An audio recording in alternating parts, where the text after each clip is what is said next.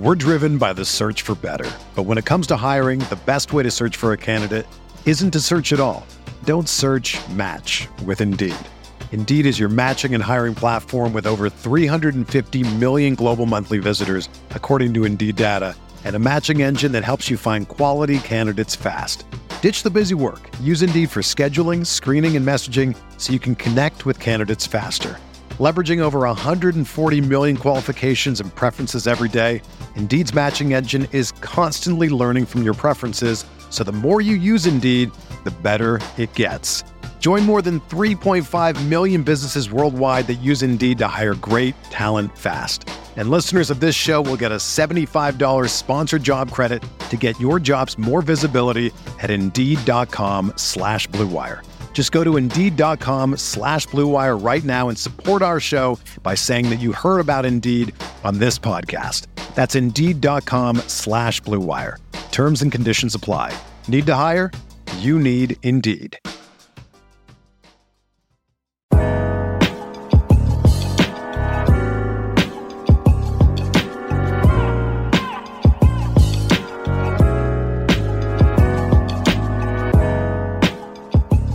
Hello and welcome to another edition of the Knicks Film School pregame show. My name is Andrew Claudio, aka GMAC, and it's time to preview the Knicks' upcoming matchup on Tuesday night against the Memphis Grizzlies.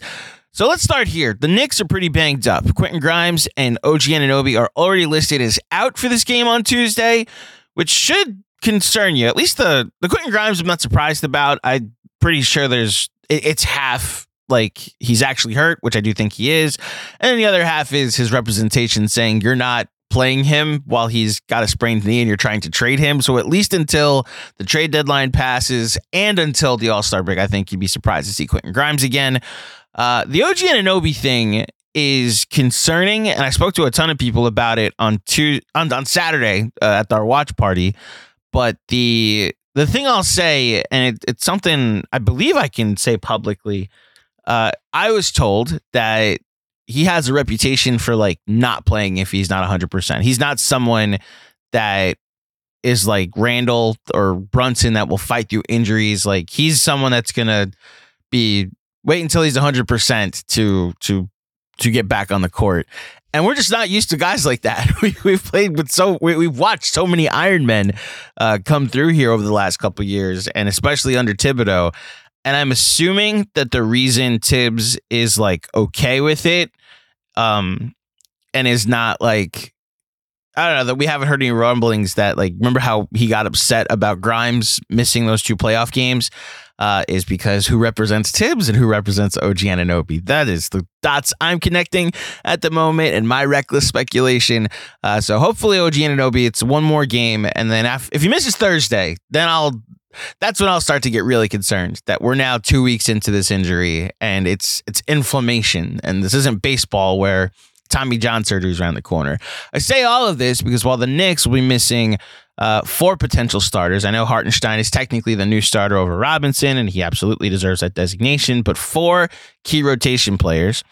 The Memphis Grizzlies, on the other hand, uh, for their most recent game against the Boston Celtics, in which they lost by 40, um, they had 13 players out due to injury, and only eight players were available. Those eight players were Luke Kennard, David Roddy, three guys that are on two way contracts, and three guys that are on 10 day contracts. They're literally just hiring part time help to help them during a shorthanded season on staff. So the Knicks should still be able to win this game and start a new winning streak uh, on Tuesday night. The I mean, look, Josh Hart would be their best player if you just like gave him a player to to try and make it even for tonight. Uh, and you know, we'll see if the Knicks take care of business and start a new winning streak.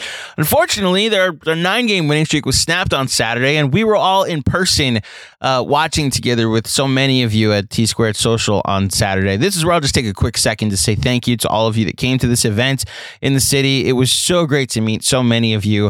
I actually want to criticize myself if I can, because I made a point going into the night that I was going to try and remember a ton of names and a ton of interactions that I had. And I uh, like vividly, I, I in my head remember so many of you and the conversations we had about how much you loved the show and how much uh, like, I had someone come up and say that they turned their mom onto the show. And then their mom came over and said, I love the show. It's GMAC and it, it, was so cool to to meet so many of you and i'm so sorry that i forgot every single person's name a lot of moving pieces that night a lot of plates were spinning especially when like you're also trying to coordinate and run the event as well so i apologize that i don't have a specific person to thank so i would just thank every single one of you that came up to me, that came up to John, that came up to all of us that were there and uh, expressed their gratitude for what we do on this show and, and, and here at Knicks Film School. Um, I am hoping that the next one we do will finally put this regular season KFS curse to bed.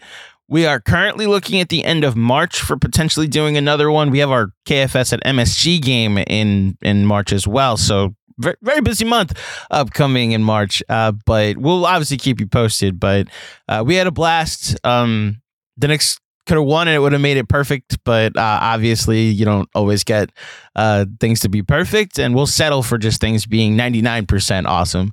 So, sincerely, thank you. And now let's get to the show. My conversation is going to be with Keith Parish today. He's been covering the Memphis Grizzlies for more than a decade. Uh, very animated person, so be prepared for a large energy boost for a guy that's covering a team that's 18 and 32. Uh, he hosts the Grits and Grinds podcast, which is outstanding name. Uh, he also hosts a show called the Fast Break Breakfast. Uh, both the links to that are, of course, in the YouTube and the podcast description. So let's get into it. My conversation with Keith about the Memphis Grizzlies and this matchup on Tuesday night. Enjoy. Joining me now here for another edition of the Knicks Film School pregame show with the Knicks ready to take on the Memphis Grizzlies. Hopefully, about to start a new nine game winning streak and maybe even better. I will settle for just healthy basketball players playing for either team at this point. We welcome in from the Grits and Grinds podcast, but you probably mostly know him from the Fast Break Breakfast podcast, Mr. Keith Parish. Welcome to the Knicks Film School podcast, sir. Yeah, thanks for having me. I am excited to be here. Um, more excited to be here than I am to watch the Grizzlies play the Knicks on Tuesday. So little little behind the scenes, more just a reference to a, a, recent episode of Knicks Film School. We do our weekly episode that drops every Monday morning with Jonathan Macri and Jeremy Cohen, Cohen, and they were going through the injury report for the Knicks. And you know, Julius Randle is out; he had a dislocated shoulder. Uh, Quentin Grimes is out; he's a sprained knee. OG Anunoby has elbow inflammation, and as a result, Thibs is playing all the starters, all the minutes at the moment and it, we are going through the trade deadline and who we're going to trade for. And Jeremy made a comment like, "Yeah, the Knicks are like the got to be the most banged up team in the league, right?" and in the moment, I was like, "Yeah, I mean, like it seems like we're just we're we're so short-handed." And as soon as we logged off, I saw this injury report pop up for the Grizzlies. And I'll just read off how the Knicks, how the Grizzlies are going to come into this game. Ja Morant out with a shoulder. De- Des yeah. Bane out with an ankle. Brandon Clarke out with an Achilles. Victor Oladipo out. Uh, Marcus Smart out. Ziaire Williams out. Then doubtful, Jaren Jackson Jr., Xavier Tillman. And then questionable, Derrick Rose, Santi Aldama, and Vince Williams Jr. So who's playing on Tuesday night? That's where I'll start uh, this uh, it's conversation. A, it's a great question. Healthy, like who's going to be actually be playing basketball, and will I recognize them on the? No, you won't know any of them. Okay, it, it will be. It looks like it's going to be horrible again. I mean, the injury report, like you said, we have these doubtfuls. Like if J- Jaren Jackson Jr. is doubtful, he's not playing. Like they've yeah. there's, there's no chance he plays. So we got a preview if you saw any of the Grizzlies' 40 point loss to the Celtics on Sunday, I did. They, yeah. they played Luke Kennard, David Roddy, and then three 10 day guys and three two way guys. So like, no, you're not gonna know any of these guys. Um, okay. Like, I feel like you can like the real NBA sickos cross your fingers that like Vince Williams Jr. plays because he's questionable, but like he's not playing. I think right. they're gonna I think they're gonna punt this this game again. I don't know if it's like full tank season. I don't feel like it actually is. I just think honestly, they're really hurt. And a lot of the guys have been so banged up like all year. We've dealt with these catastrophic injuries. Of course, like Steven Adams was out for the year and then we traded him, you know, for just Oladipo's contract. He doesn't really count, but like as far as the guys who were missing. But then you had these serious injuries happen to Desmond Bane and Marcus Smart. And because of that, now when you see Derrick Rose or Vince Williams Jr. or Jaren a little banged up, they're like, you know what? The Knicks are pretty good let's just maybe everyone take it easy. That's that's at least my inference for what happened against the Celtics and what I think is going to happen against the Knicks. Know, so it's interesting. The the last two Grizzlies games I did tune in for that weren't the game that they played against the Knicks. Uh, it was part of me scoreboard watching in that they were uh, going to play the Magic and they were going to play the Heat, and those are the last two wins. And I noticed how like much of a pain it was to to play the Grizzlies. Now I have no idea how many of those players that played in those two games will be playing in this game against the Knicks because as you mentioned, they just lost by forty. But to the Knicks fan that only remembers how difficult it was to win in Memphis, and I'll just speak personally, that was like very impressed by Vince Williams. Like I I actually would be a little worried coming into this game if the Grizzlies are going to come with that same tenacity that we saw.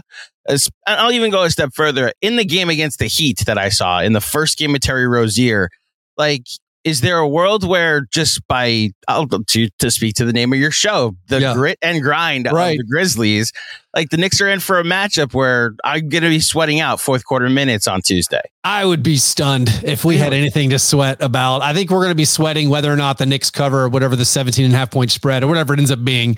Um, I'm going to look that up while we. I don't know, like, like there's a, like, I know we're like previewing the game, but like, I, you've caught me like a weird shell shocked kind of like moment of just like, brother, what are we doing? Uh, like you know, well, it's 12 and a half is the spread. So you, you're, honestly, I would. I don't think there's any. I don't think Vince is going to play, and I don't think Jaren is going to play. And those guys have been the heart and soul of this banged up injury team. And even like John Konchar and what you saw when the Grizzlies beat like the Magic and they beat the Heat and like they took the Pacers down to the wire and they like they've blown they beat the Warriors like a little bit over a week ago.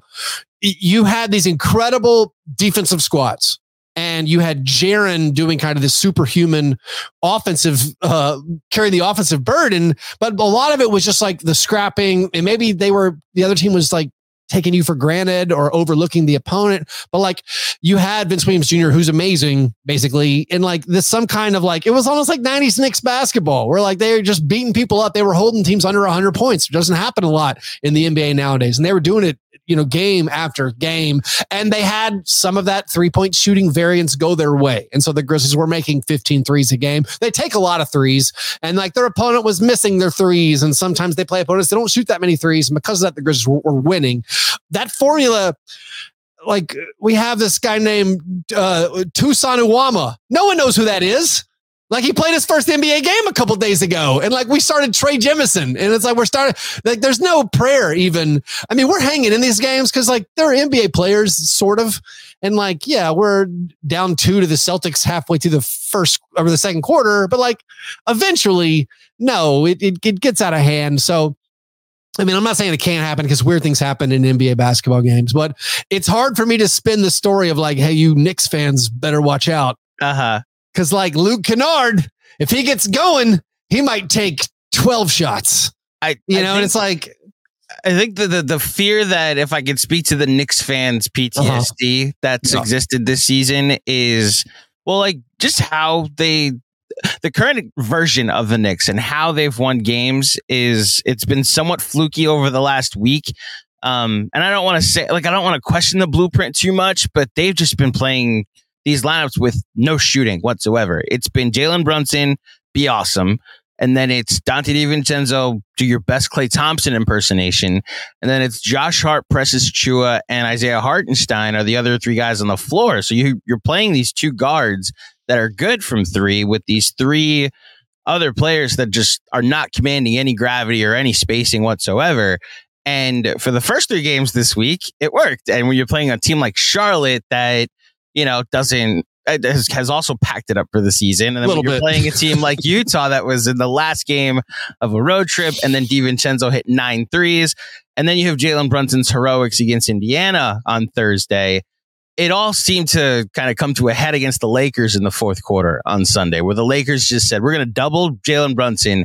And if anybody else dares that you you you'll beat us. Like if Precious Achiuwa hits threes, fine, you'll beat us. If Josh Hart finally decides to hit threes, you'll beat us.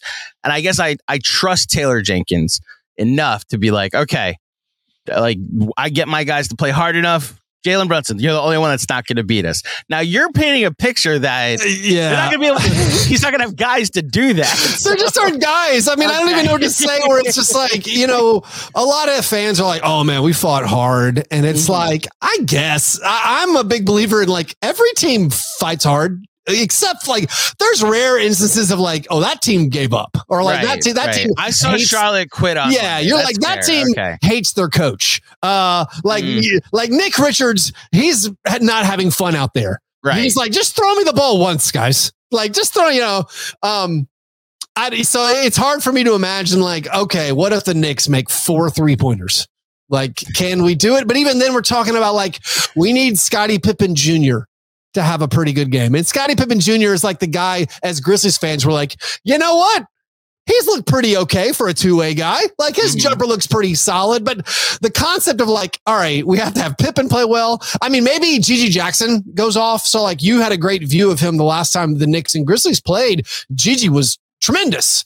And he's the youngest player in the NBA, highly volatile. He looked a lot better when there was like six or seven better guys than him to play with, you know, like now that it's been like, all right, man, you can shoot all you want. It's kind of been like, oh, you're very raw. Uh, like like a lot of your shots miss very badly. Uh, I think last the last game against the the Celtics, he took 24 shots and had four turnovers and one assist. He made eight of them, and it was just like, woo, this is kind of a lot. And meanwhile, like Luke Kennard's making the right play all the time. And it's like, Luke, I don't know if you know this, but like you should shoot every time because we have nothing. And then it's like David Roddy's out there, and David Roddy's like, I don't know, a horrible Josh Hart. I don't know what the comparison is for David Roddy. Like he's just like David Roddy's like an 11th man.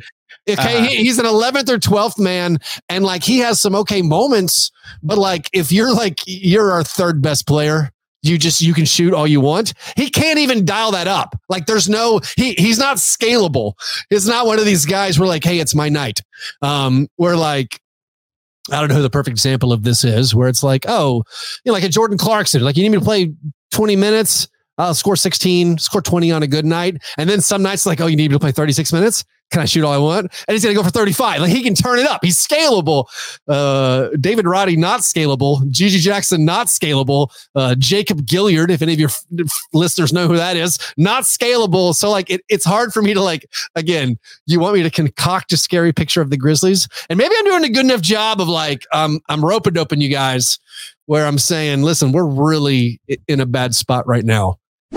What's up, Knicks fans? Quick break to tell you about our sponsor, Prize Picks. Not only are they the largest daily fantasy sports platform in North America, but they're also the easiest and most exciting way to play. Instead of battling thousands of other players, including pros and sharks, it's just you against the numbers, picking more than or less than on a two to six player stat projection. With the NBA season more than midway through and the NFL season with just three games left, now is as good a time as any to pick combo projections across sports from from the Specials League. For example, on any given night, take Jalen Brunson over in points, Julius Randle over in rebounds, or OG Anunoby over in steals. Then combine it with two NFL props, like Patrick Mahomes over in passing yards, or Christian McCaffrey over in touchdowns. Prize Picks is a really simple way to play. Prize Picks offers weekly promotions that can lead to big payouts. Like on Taco Tuesday each Tuesday, Prize Picks discounts select player projections up to 25% to provide even more value. Prize Picks now offers Apple Pay for quick and easy deposits into your account all basketball season. You know what to do. Go to prizepicks.com slash KFS and use code KFS for a first deposit match up to $100. Again, that's prizepicks.com slash KFS and use code KFS for a first deposit match up to $100. Prize Picks. It's daily fantasy sports made easy.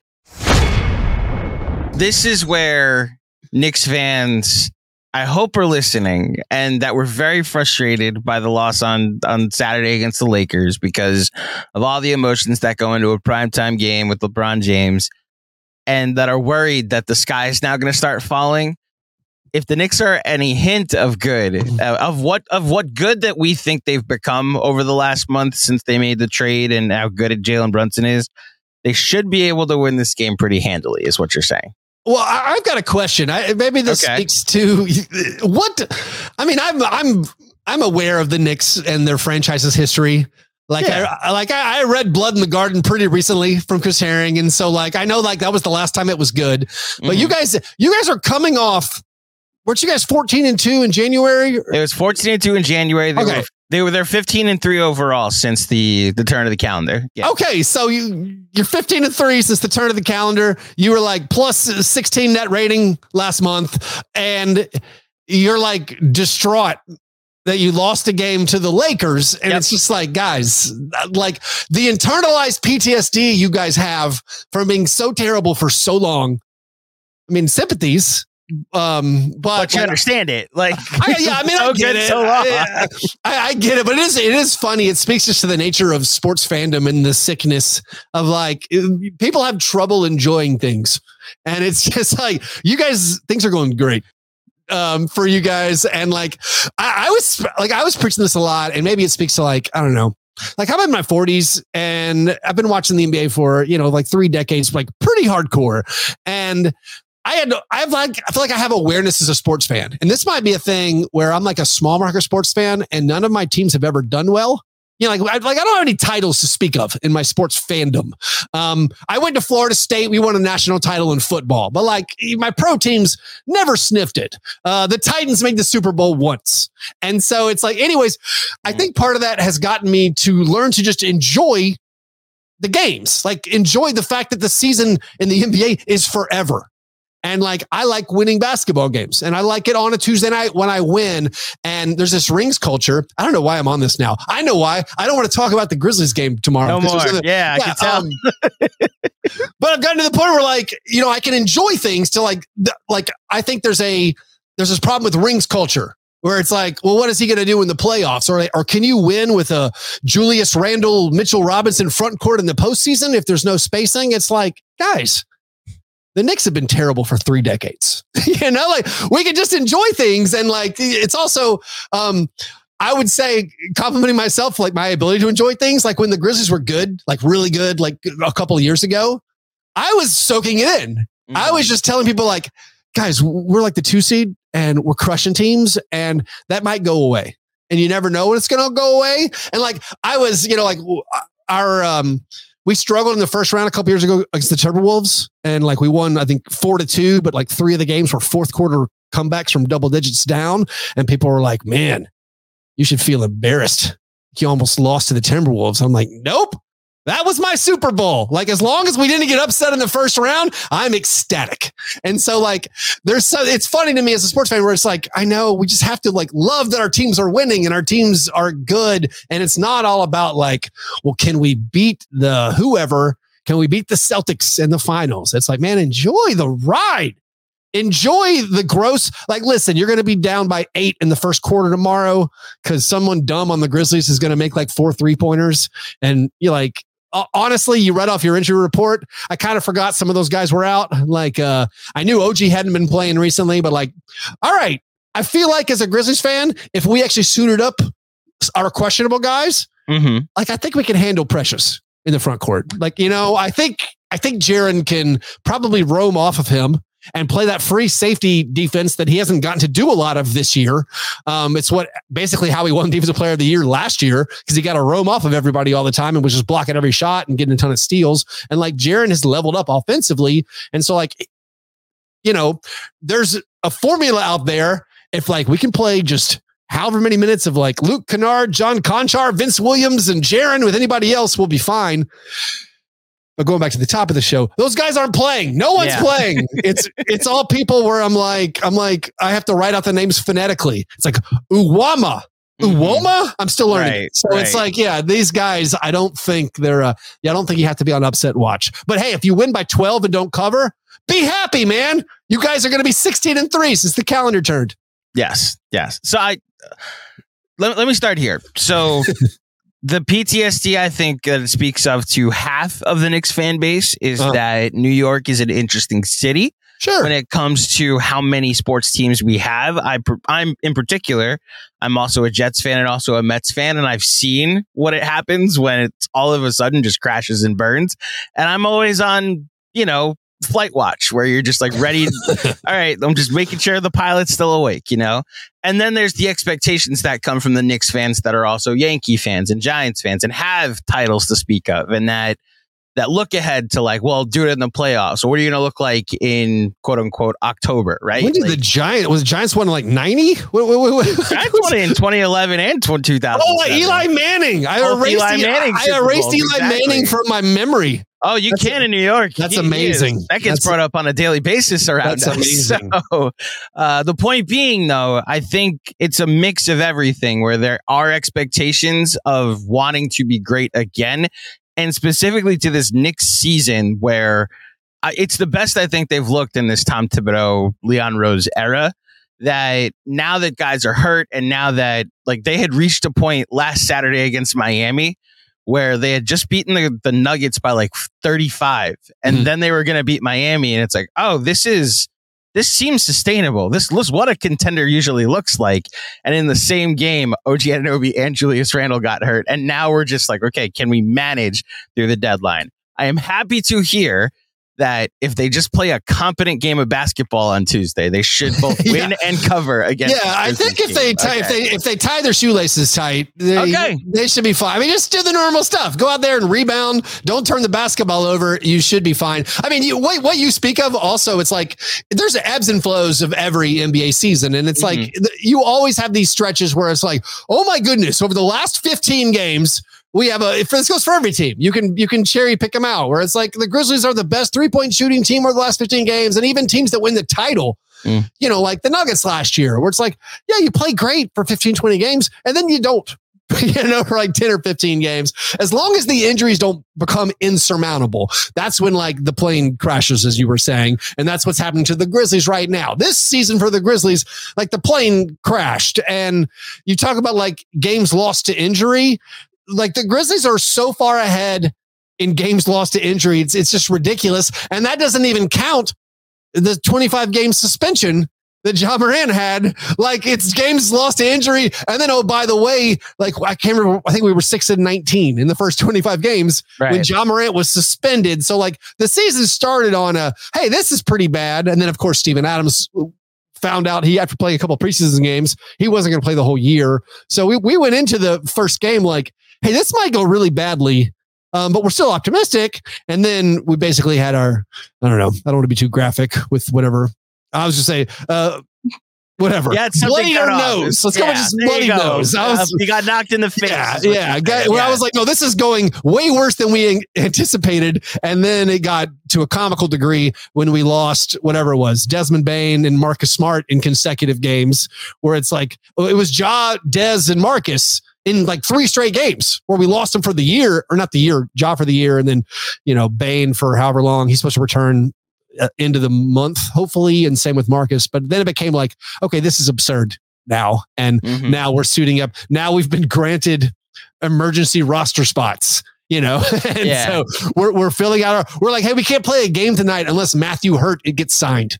You know, and so that's where we're at. so going into this trade deadline on Yeah. Thursday, is Hmm. there?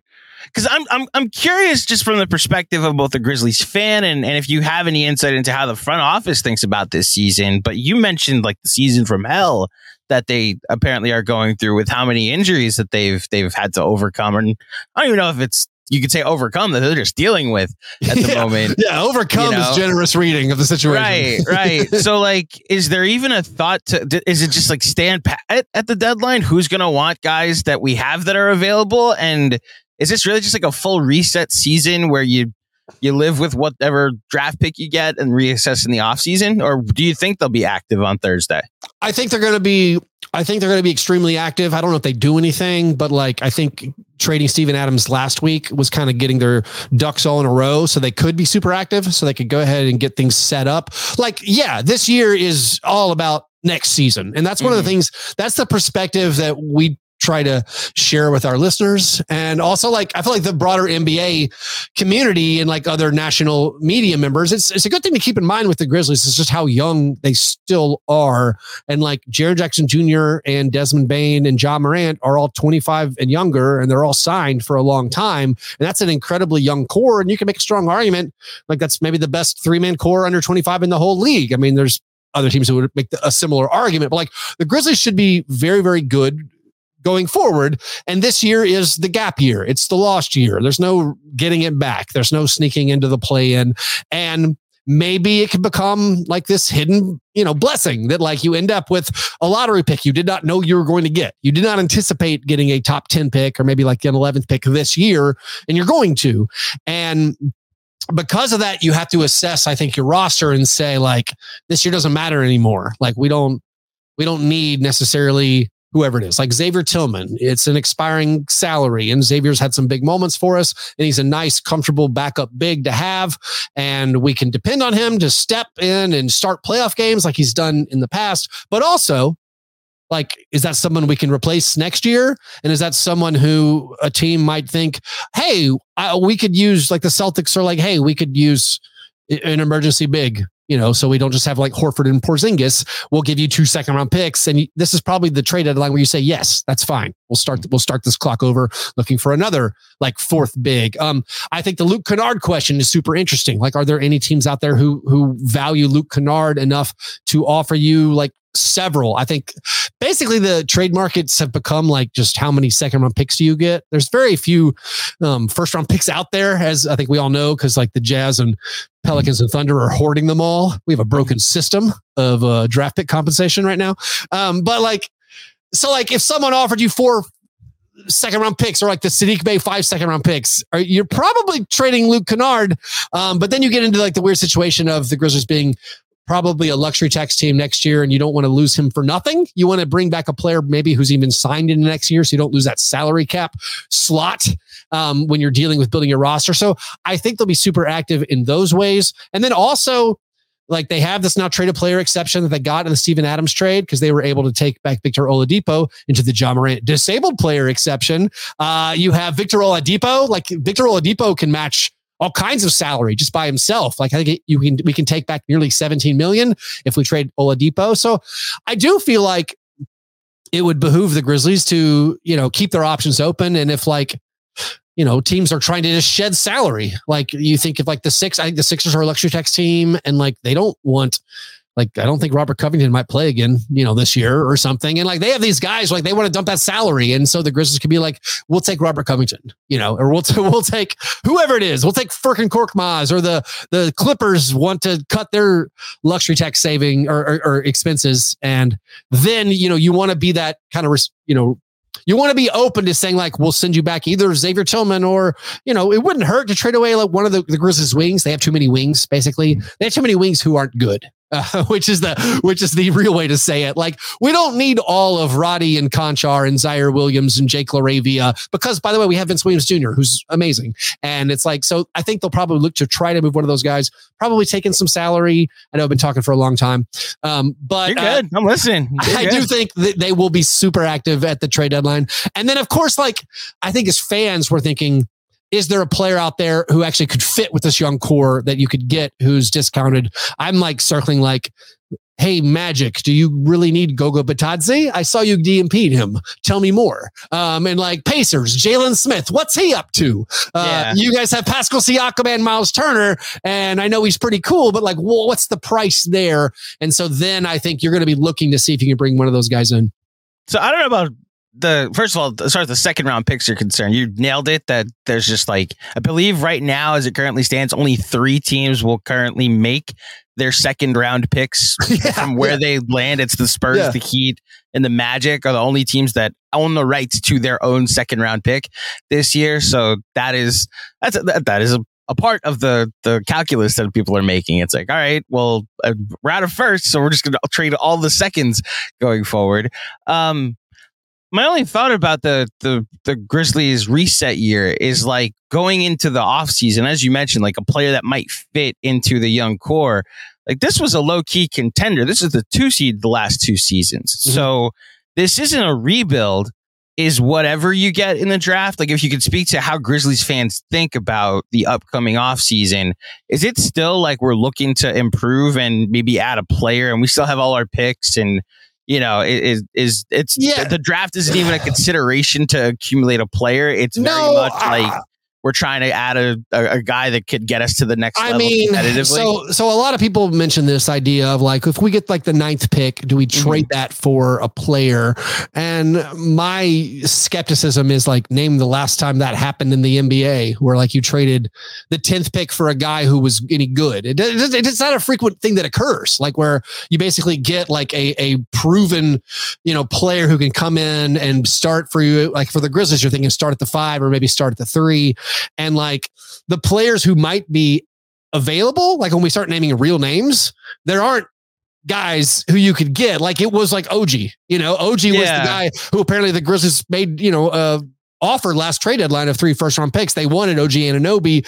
There aren't just players available. Everyone covets the same thing, you know, and it's everyone covet, covets wings who can defend and who can score, you know, ideally create their own shot a little bit. Who cares if OG doesn't do that? He does all the other stuff. And so it's like, um, did you want to weigh in? I'm sorry. Well, so just like one name that you, I was thinking of as far as the last time a lottery pick got traded for a good player and it uh-huh. wasn't um, like part of, like, it wasn't the Anthony Davis trade, right? So Jimmy Butler got traded for the seventh pick in Zach LaVine and the seventh yeah. pick became Lauri Markkanen. So yeah. like funny enough, Zach LaVine and Lauri Markkanen have been.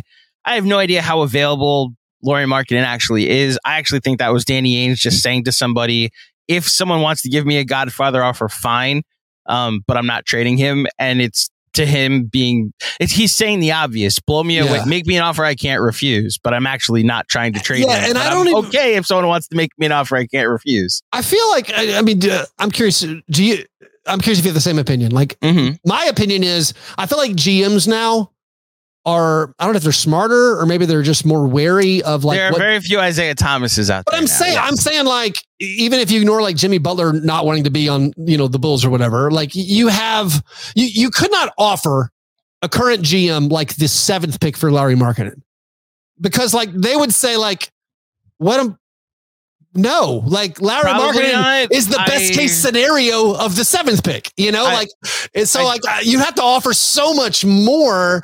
Like it's the whole. Oh, if I got a seventh pick, it could be anything, even Larry right. Markkanen. And it's well, like I do think you could offer the seventh pick right now for Zach LaVine. I will say true. that. I do think he's. Yeah. I do think he's gettable. I point, think though, you make a point there that I, yeah, I can't argue with that. Zach LaVine, we can have him for the, the difference pick. makers that would actually help the Grizzlies next year. I don't yep. think you could. Tr- I think you could package the seventh I mean, but or also, the, the ninth pick. Also, you get stuck with whatever the the new CBA, where all the right. owners agreed that the second apron is going to be unpalatable to everyone, and so the Grizzlies can't like. I mean, Zach LaVine doesn't fit. They're not trading for Zach LaVine, but you can't. Right. They couldn't trade for anybody even making forty million dollars. You'd have to gut your whole roster again, and it would be you know you'd have Ja Morant, Desmond Bane, Jaren Jackson Jr., player X making 40 million. And then it would be Trey Jemison, Matthew Hurt, and whatever G leaguers were available that night. So I don't think it's a, I don't think it's a thing they're going to do. Um, so like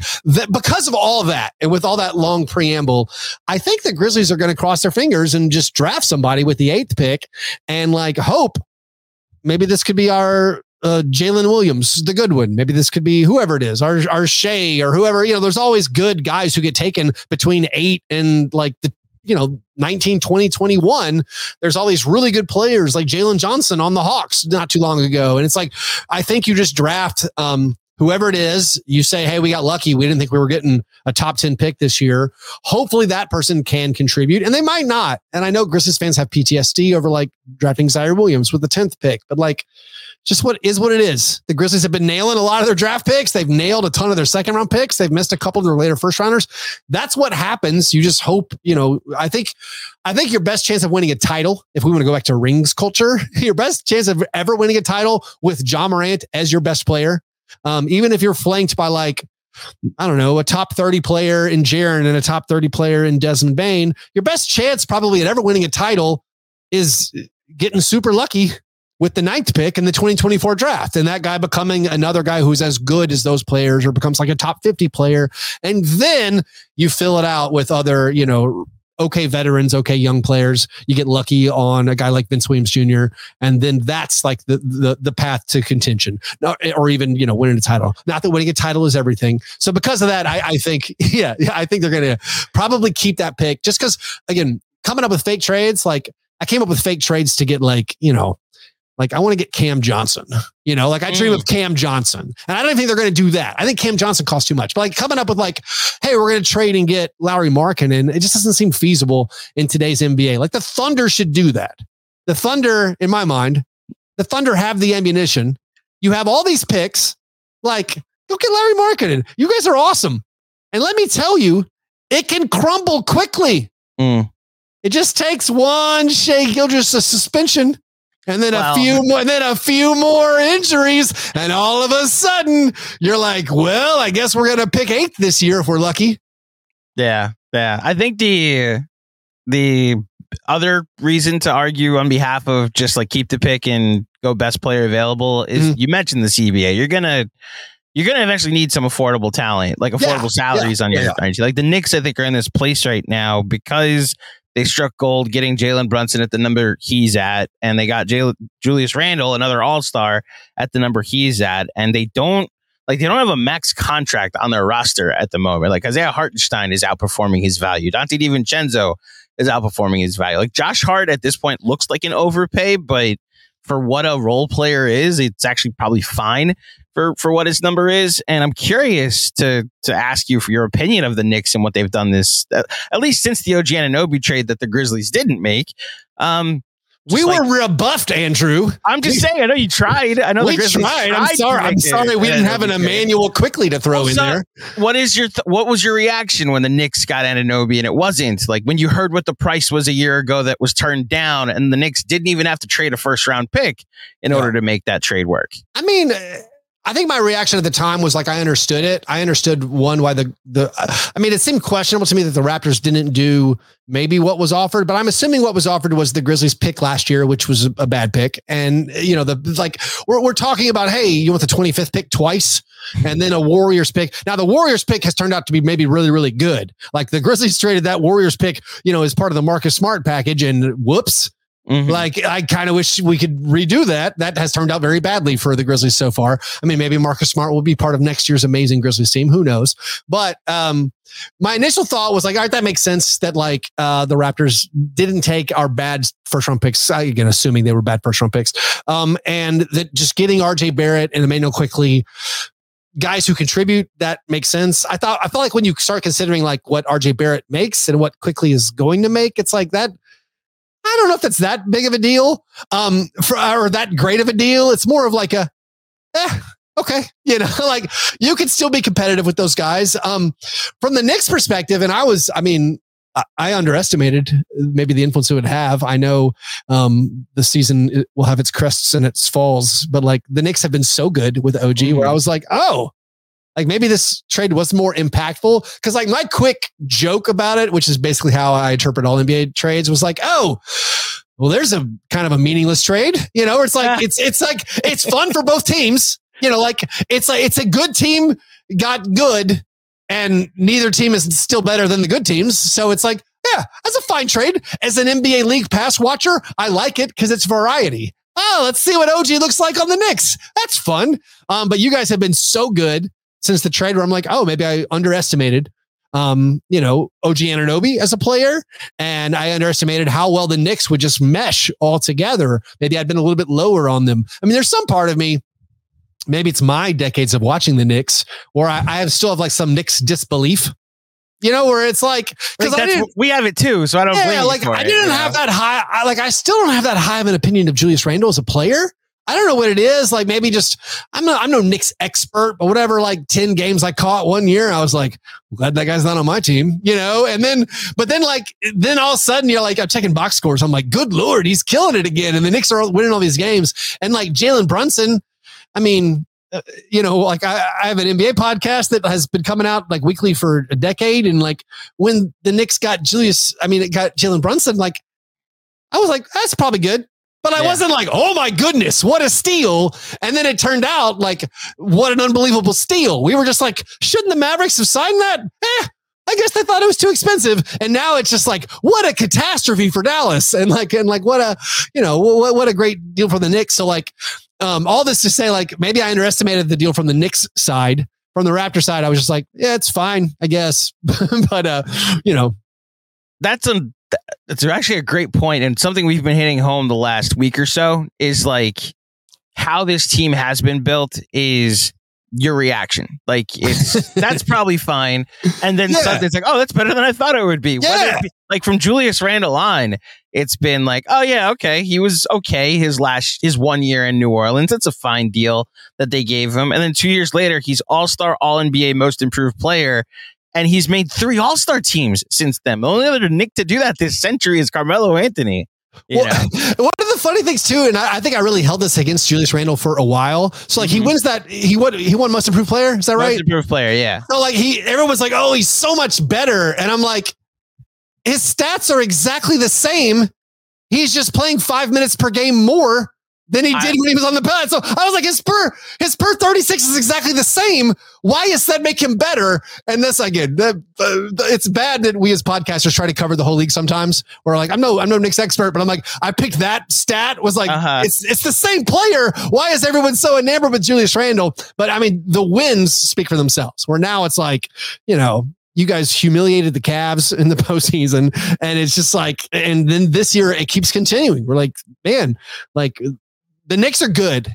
And um, I do feel like sometimes we try to like we try to like post go back and figure out, you know, where it's like we we start drawing these conclusions of why the Knicks are good. Um, and so like I, I will say they're a bit of a mystery box to me still, mm-hmm. where it's like there's a lot of guys where like like I like signing Josh Hart or like the trade for Josh Hart. I'm like, yeah, Josh Hart's cool. He plays how I like, which is like limited offense, but like does everything else gets yeah. rebounds and just like makes plays. And I love those guys. And so like, I, you know, Josh Hart is for me is a winner, but there's other guys on the team where I'm like, I never thought he was that good, but now the Knicks uh, seem to be this juggernaut. We're driven by the search for better, but when it comes to hiring, the best way to search for a candidate isn't to search at all. Don't search match with Indeed. Indeed is your matching and hiring platform with over 350 million global monthly visitors, according to Indeed data and a matching engine that helps you find quality candidates fast. Ditch the busy work. Use Indeed for scheduling, screening, and messaging so you can connect with candidates faster. Leveraging over 140 million qualifications and preferences every day, Indeed's matching engine is constantly learning from your preferences, so the more you use Indeed, the better it gets. Join more than 3.5 million businesses worldwide that use Indeed to hire great talent fast. And listeners of this show will get a $75 sponsored job credit to get your jobs more visibility at Indeed.com slash BlueWire. Just go to Indeed.com slash BlueWire right now and support our show by saying that you heard about Indeed on this podcast. That's Indeed.com slash BlueWire. Terms and conditions apply. Need to hire? You need Indeed. Kept you a little bit long. I don't know if you have time for one more question. Yeah, one more's great. Up. Sure. So yeah. one, the Mount Rushmore of rivals that I'm hinted at. I like to ask my guest who they decide is the people they look forward to, the teams they look forward to playing on the schedule every year. Um, we have our rivals in New York. They usually coincide with our football hate and our baseball hate. So Boston, Philly, you name it, Miami. Yeah. You know, uh, so I ask you, who are the the four teams you look forward to playing the most on the Grizzly schedule? So I feel like I feel like so like you know Philly, Boston, New York. These are like huge eastern uh, seaboard cities with tons of professional sports teams. Uh-huh. Like you have this overlap of anger in like all the different leagues. Like exactly, yes. My, I can't. I have to uh, include Miami, like the Dolphins. Yeah, yeah. Oh, of course. No, no, no. Yeah, no, no. So and obviously, like you guys have this history of like mm-hmm. you know Pat Riley and all this stuff. Uh, Memphis doesn't have that. Okay. And I'm so and I'm a Nashvilleian. I live in Nashville. I get like, and I get blowback from Grizzlies fans because I don't live in Memphis because they're very particularly like, they're cool with everybody, but Nashvilleians.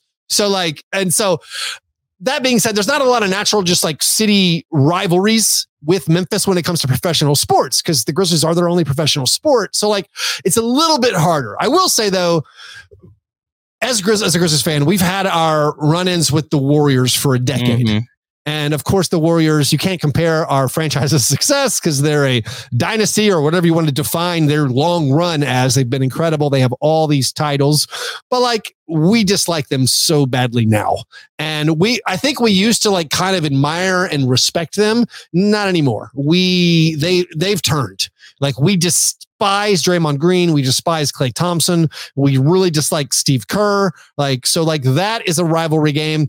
I know you can't compare like playoffs and regular season, but like the Grizzlies beat the Warriors a lot more than most teams do. And so like we kind of feel pretty good. We like puff our chests, chests out a little bit where we're like, they have a terrible record when they come here. We blow them out a lot when they come here.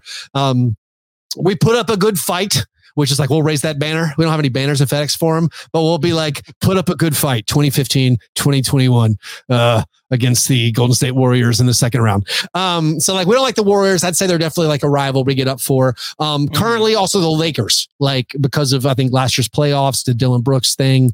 Um, the Shannon Sharpe, there's a regular season game. Shannon Sharpe, like got into a yelling match with That's the Grizzlies, right. yeah, which was really yeah. weird. I mean, anybody else would have gotten thrown out in any other arena. Doesn't he have that fan code of conduct card? I don't know how he was allowed just to walk on the court and instigate with our players. Um, but like, I don't know, maybe the Lakers. Um, we've had a history with like Clippers and, and Thunder over the years, but like those just kind of come and go. If there's any geographical rivalry, it's with the Pelicans, but and that's more friendly.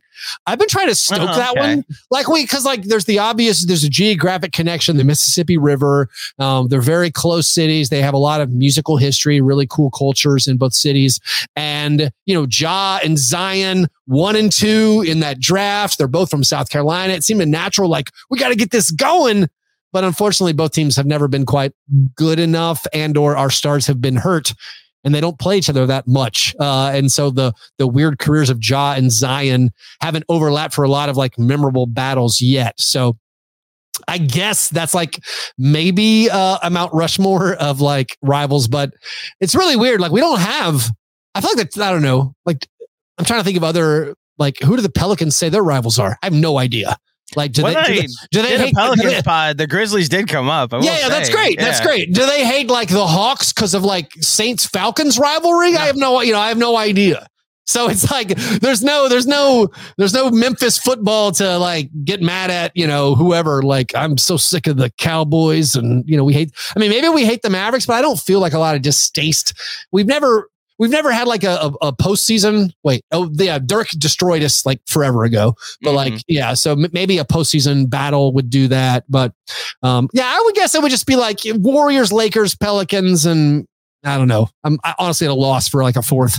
The playoff one I thought that you were going to mention was the Spurs because I know the, the the Grizzlies trip to the conference finals coincided with the Spurs taking care of them, and I think that was a sweep, right? It wasn't like for a while the Grizzlies like their trips. Like the the Grizzlies also defeated the Spurs eight in, as an eighth seed. To yeah, in, it is true. We, have we've, yeah. we've we've faced the Spurs a lot in the postseason. I think at least three, maybe four times. Um, mm-hmm but I don't know. Like it was such a, it wasn't a rivalry because we were getting destroyed. You know, for like the entire Tim Duncan run, we were getting smoked. And um, there's and a so, lot of teams yeah. that, that and so like yes, yes, yeah. we we beat them. We beat them eight versus one that one year. No one ever talks about it when discussing Tim Duncan's legacy. Um, so we we beat them that one time. But then the other times, even the conference finals, like we were we were a fraudulent conference finalist um, that year. We we, we got some why injury luck. Why did you well, say? We oh, were, because Russ got hurt. Okay. Yeah, we were good. Like we were good, but like I don't know.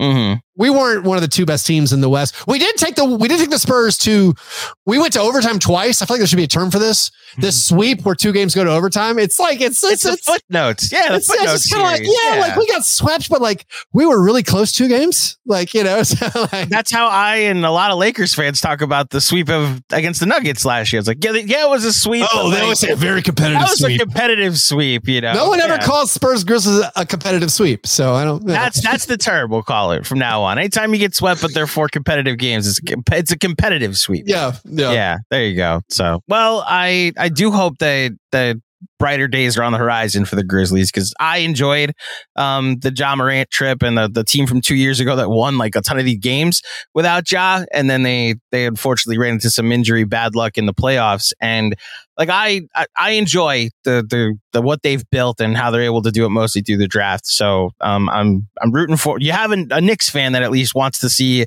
uh, the Grizzlies uh, see better days uh, at least next year is concerned. Um, and I do thank you, Keith, for taking time out of your schedule to join me for this episode. Before you get out of here, please plug what you'd like to plug for all the fine folks at home. Yeah, if you want to know anything about the Grizzlies, just check out Grits and Grinds. And then um, uh, Fast Break Breakfast is my NBA podcast um, on a brief hiatus, but returning okay. strong uh, later this month um, is the plan, at least. So uh, keep your eyes open for that. Absolutely. Thank you, Keith. Once again, a big thank you to Keith for coming on today's show and helping me preview this matchup against the Memphis Grizzlies. You know what to do. The KFS bump. The link is in the description, both to his YouTube channel into the iTunes and the Spotify, and you know to do the five star rating. Uh, just t- take care of them. They're 18 and 32. Like four people are healthy. Uh, take care, Keith. That, that, that's what that's what we should do. Make sure we send our best wishes to the Grizzlies. Uh, now, hopefully the Knicks being shorthanded, I mean, Josh Hart would be the best player on the Grizzlies at the moment. And we know we're all frustrated with Josh Hart uh, these days. So uh, let, us hope the Knicks take care of business on Tuesday night. We'll be doing a watch along with John and Jeremy and Mensa. So if you want to tune in for that, you can on the YouTube channel. If you want to join us uh, or able to join us on playback, uh, the link to our Patreon is also available on our website. Speaking of our website, stay tuned on Wednesday um, to our merch store. We have a, a special thing dropping that is the number one product that I've been asked about. That when are you gonna have blank? And we finally, finally came up with it. Uh, so stay tuned for that. Uh, just pay attention to our uh, social media, and then um, Jeremy will also have a bit of an announcement if you missed it on social media on Wednesday night on his episode of Capros Everything Around Me Cream. As far as I'm concerned, I'll be back on Thursday morning with an episode to preview the matchup against the Mavericks. But until next time, thank you for listening. Enjoy the game tonight, and I'll speak with you soon. Peace.